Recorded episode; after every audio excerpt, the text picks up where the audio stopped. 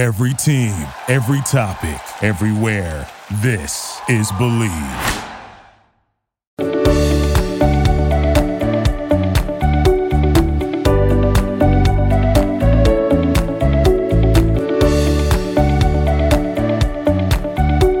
Hello and what's up, y'all? Welcome back into another episode of Believe in the ATP Tour. I'm your host, as always, Jacob Cersosimo, and today you're listening on the Believe Network. We are so close to the American hardcourt swing right before the U.S. Open. We are not long away from the U.S. Open. It is August, and the U.S. Open is at the very end of this month, and it is getting extremely close. Now, I could sit here and talk about the U.S. Open, the U.S. Open, the U.S. Open, but I'm literally going to do that for the next month and some change, starting in next week's podcast. So we're not going to get there today. We're going to start with some tournaments that were happening overseas and really the last tournaments right before the hardcourt swing here in America and the one in Canada. Let's start overseas in Croatia. Now, this tournament was highlighted. It's in Umag, Croatia, and it is highlighted by the young stars. If you want to go to this tournament, if you were at this tournament, you were pretty much watching the next gen. And in this episode, and really right now, I'm talking about the next gen a ton, and there's a good reason for that. Rafael Nadal's hurt. He's out. Novak Djokovic, we'll touch on him a little bit in this episode, but he's unvaccinated and might not be able to play at the U.S. Open. Well, as of now, that's the case, or at least we believe that's the case, and Roger Federer still hasn't returned. We're going to talk about them plenty once they start playing again, and especially once we get to the Laver Cup, because the Big Four is coming back to the Laver Cup. But in Croatia, it's an ATP 250. It is on clay court, and so a lot of those younger players overseas like to play in it. Number one seed, Carlos Alcaraz. Number two seed, Jannik Sinner. And then the number three seed's Holger Rune. So that kind of tells you what kind of field they're working with here. But don't count this field out just yet. Fabio Fognini's in this field. Lorenzo Musetti is in this field. So there's a lot of good young players and old players like Fognini that are in this tournament, and it's competitive. Carlos Alcaraz, the one seed, obviously you're hoping he has a really good tournament, and he does. He does everything you expect Carlos Alcaraz to do. Gives the fans a show, always has great shots, gives his 100%. Almost Rafael Nadal-like, which is exactly who people are comparing him to at such a young age. And he does exactly what he needs to do. He gets to the final in this tournament. However, Jannik Sinner also plays a great tournament. There's really no surprises in this tournament before the final. Not a lot of big names in this tournament. Obviously, a lot of those big players are either playing in Atlanta or they're already in America getting ready for the U.S. Open. So Jannik Sinner and Carlos Alcaraz meet up in the finals, and it's going to be a great match no matter what you get. But what happens is Jannik Sinner loses the first set in a tiebreaker, then sweeps the next two, 6-1, 6-1. A massive win for Jannik Sinner, and it turns out to be his sixth title on the ATP Tour and his first of 2020. It's good to see him back. If you remember right, he got COVID and within the last year and just hadn't been the same since. He lost a lot of first-round matches, just wasn't back to where you'd expect Jannik Sinner to be, but he is back. 2021 was a massive year for him. He wins Melbourne, he wins Washington, Sofia, Antwerp, and he won Sofia also in 2020. Now, Washington, he, as of a little bit ago, he wasn't in the main draw at Washington. We'll check in on that just a little bit later to defend his title, but getting a win on clay against Carlos Alcaraz in that field over there is a massive win for Jannik Sinner, and it's really good to see him get back to form. Now, if you look on the flip side of that, the big story here is definitely got to be Carlos Alcaraz. Carlos Alcaraz has 7 losses in 2022, just 7, and 4 of them are versus Italians. He lost in the Australian Open to Berrettini. He lost at Wimbledon to Sinner. He lost at Hamburg to Musetti, and then he loses at Umag to Sinner. So he's definitely got his fair share of losses to Italians, and when you look at Italian tennis right now, there are a lot of heavy hitters in there. You look at the three I just named, Musetti, Sinner, Berrettini. There's some guys there from that team and from good to Davis Cup or whatever, and you get in the Italian team. That team can be pretty dangerous, and that's what it's looking like it is right now and looking to be that the Italians are going to be the one to beat, especially against against Carlos Alcaraz, excuse me. We talk about Russia and the great players that Russia has. Obviously, can't represent the country anymore, but that's got to be the number one country right now. Spain is close near. Then you look at Italy and the United States maybe somewhere. There's some great players out of Canada, but for Carlos Alcaraz have 4 losses this year of his 7. A majority of his losses are coming to Italians. Now, you look at his 7 losses in general, though, and 3 of his other losses are Nadal, Korda, and Zverev. Great company. Look, he's not losing to no-name players. There's guys on tour right now that are losing to players that they shouldn't lose. You look at guys like Denis Shapovalov. He's lost many matches this year to guys that he probably shouldn't lose. He has early exits at tournament. When Carlos Alcaraz plays in a tournament, it's almost guaranteed that he's going to make it far. And if he loses, he's going to lose to a special player. And that's what he does all year, and that's what he's been doing, and he continues to do that. He loses a tough one to Jannik Sinner. But congratulations, Jannik Sinner. Obviously, at 20 years old, those two are the guys right now in the sport of tennis when it comes to next gen and the real young group. But it's really good to see, you know, Jannik Sinner continue to climb the mountain, and I'm sure that, you know, Carlos Alcaraz is going to be right there with them as they go on this journey together. Atlanta, let's head to Atlanta. Nick Kyrgios left this tournament in singles with a leg injury, but him and Thanasi Kakanakis actually end up winning the doubles. So I think a lot of people were probably questioning Nick Kyrgios on how you can keep playing doubles and not singles. It is a much lesser toll on your body to play doubles than it is singles. And sometimes in singles, if you even feel like there could be a hint of you being hurt, you just bolt and you get out of there to kind of save yourself. And that's what he did here. But him and Kakanakis they're deadly duo. I mean, they win the Australian Open. They come here. They win an ATP 250 in Atlanta, which is obviously a great tournament. And, you know, I'm excited. I hope they play doubles at the U.S. Open. I don't know if Kyrgios will be able to play both or if he can handle that. I hope he can. But I hope his injury isn't much, isn't too much, and he can actually win that. Let's go to Atlanta. A lot of great players in Atlanta. John Isner, the 2 seed. It's funny because Steve Johnson actually got put in the 1 seed spot because he was a lucky loser. But the 2 seed, obviously, there with John Isner.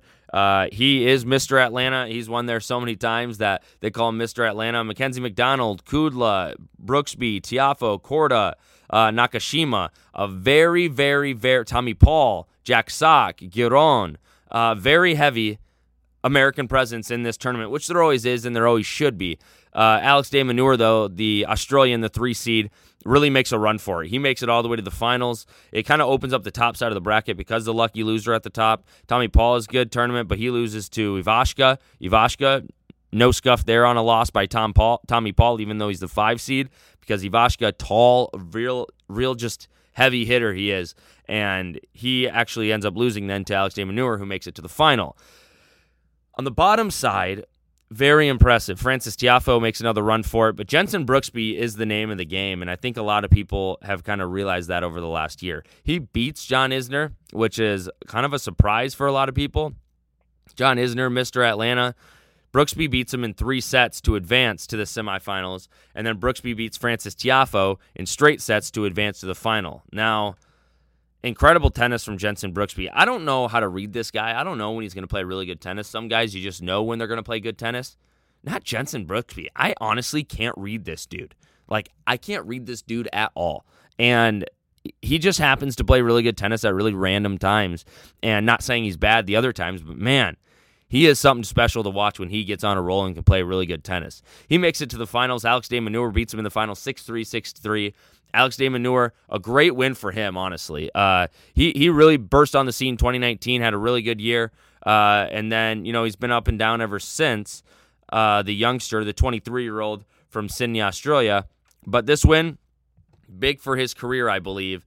And as you look at his titles, this is his 6th title overall, first one in 2022.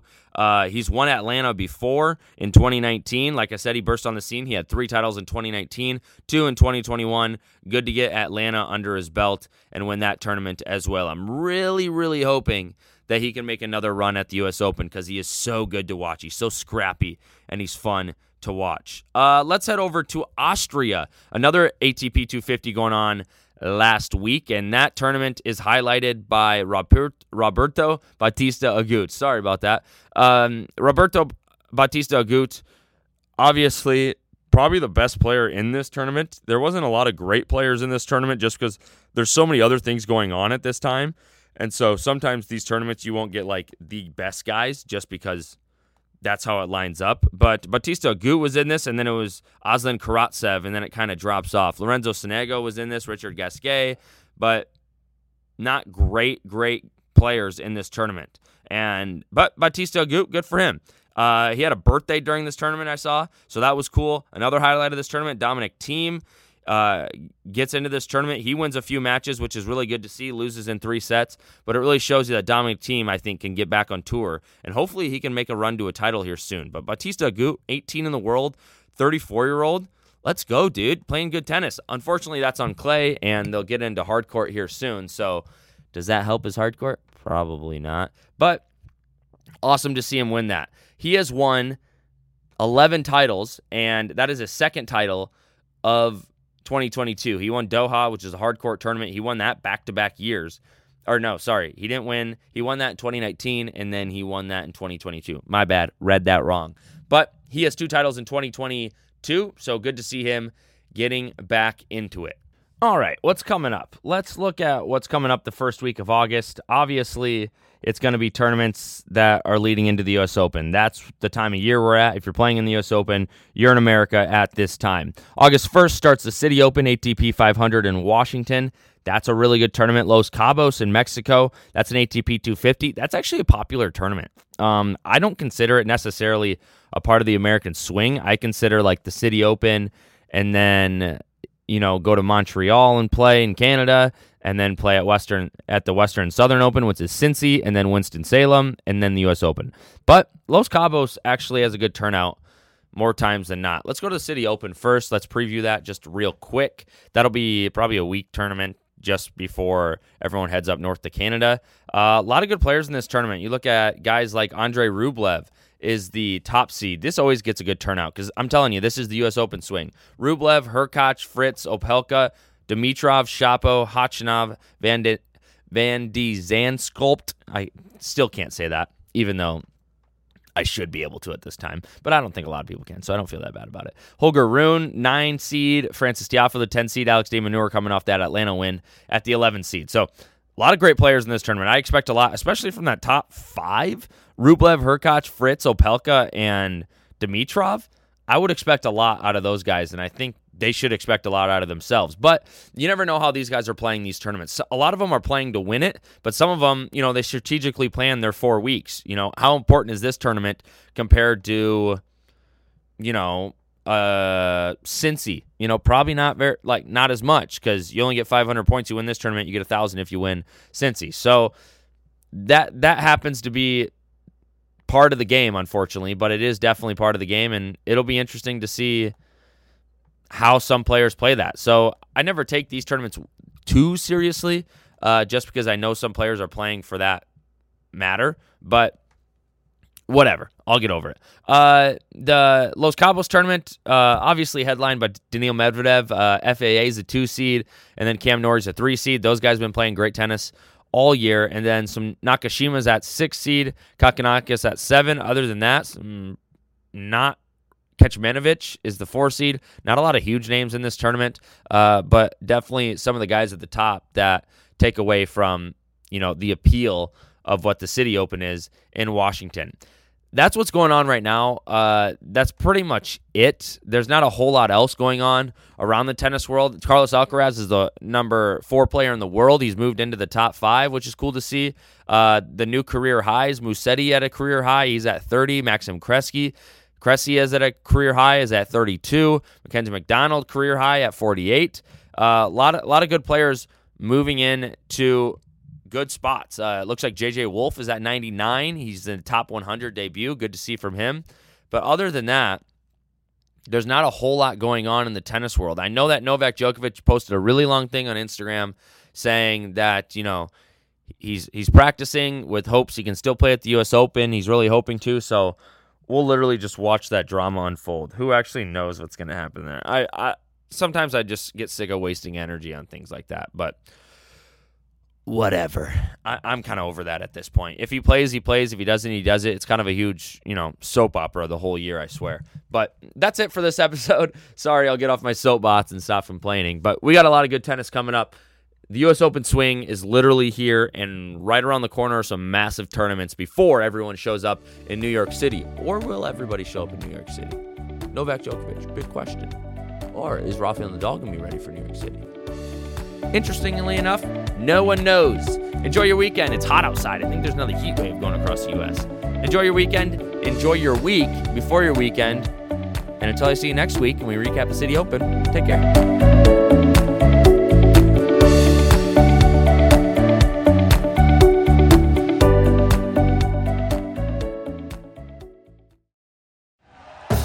Thank you for listening to Believe. You can show support to your host by subscribing to the show and giving us a 5-star rating on your preferred platform. Check us out at Believe.com and search for BLEAV on YouTube. You know when you're listening to a true crime story that has an unbelievable plot twist that makes you stop in your tracks? That's what our podcast, People Are the Worst, brings you with each episode. I'm Rachel. And I'm Rebecca. We're identical twins who love true crime cases that make you say, "Didn't see that coming," and we hate the people responsible for them. Listen to People Are the Worst now on Apple, Spotify, or wherever you get your podcasts.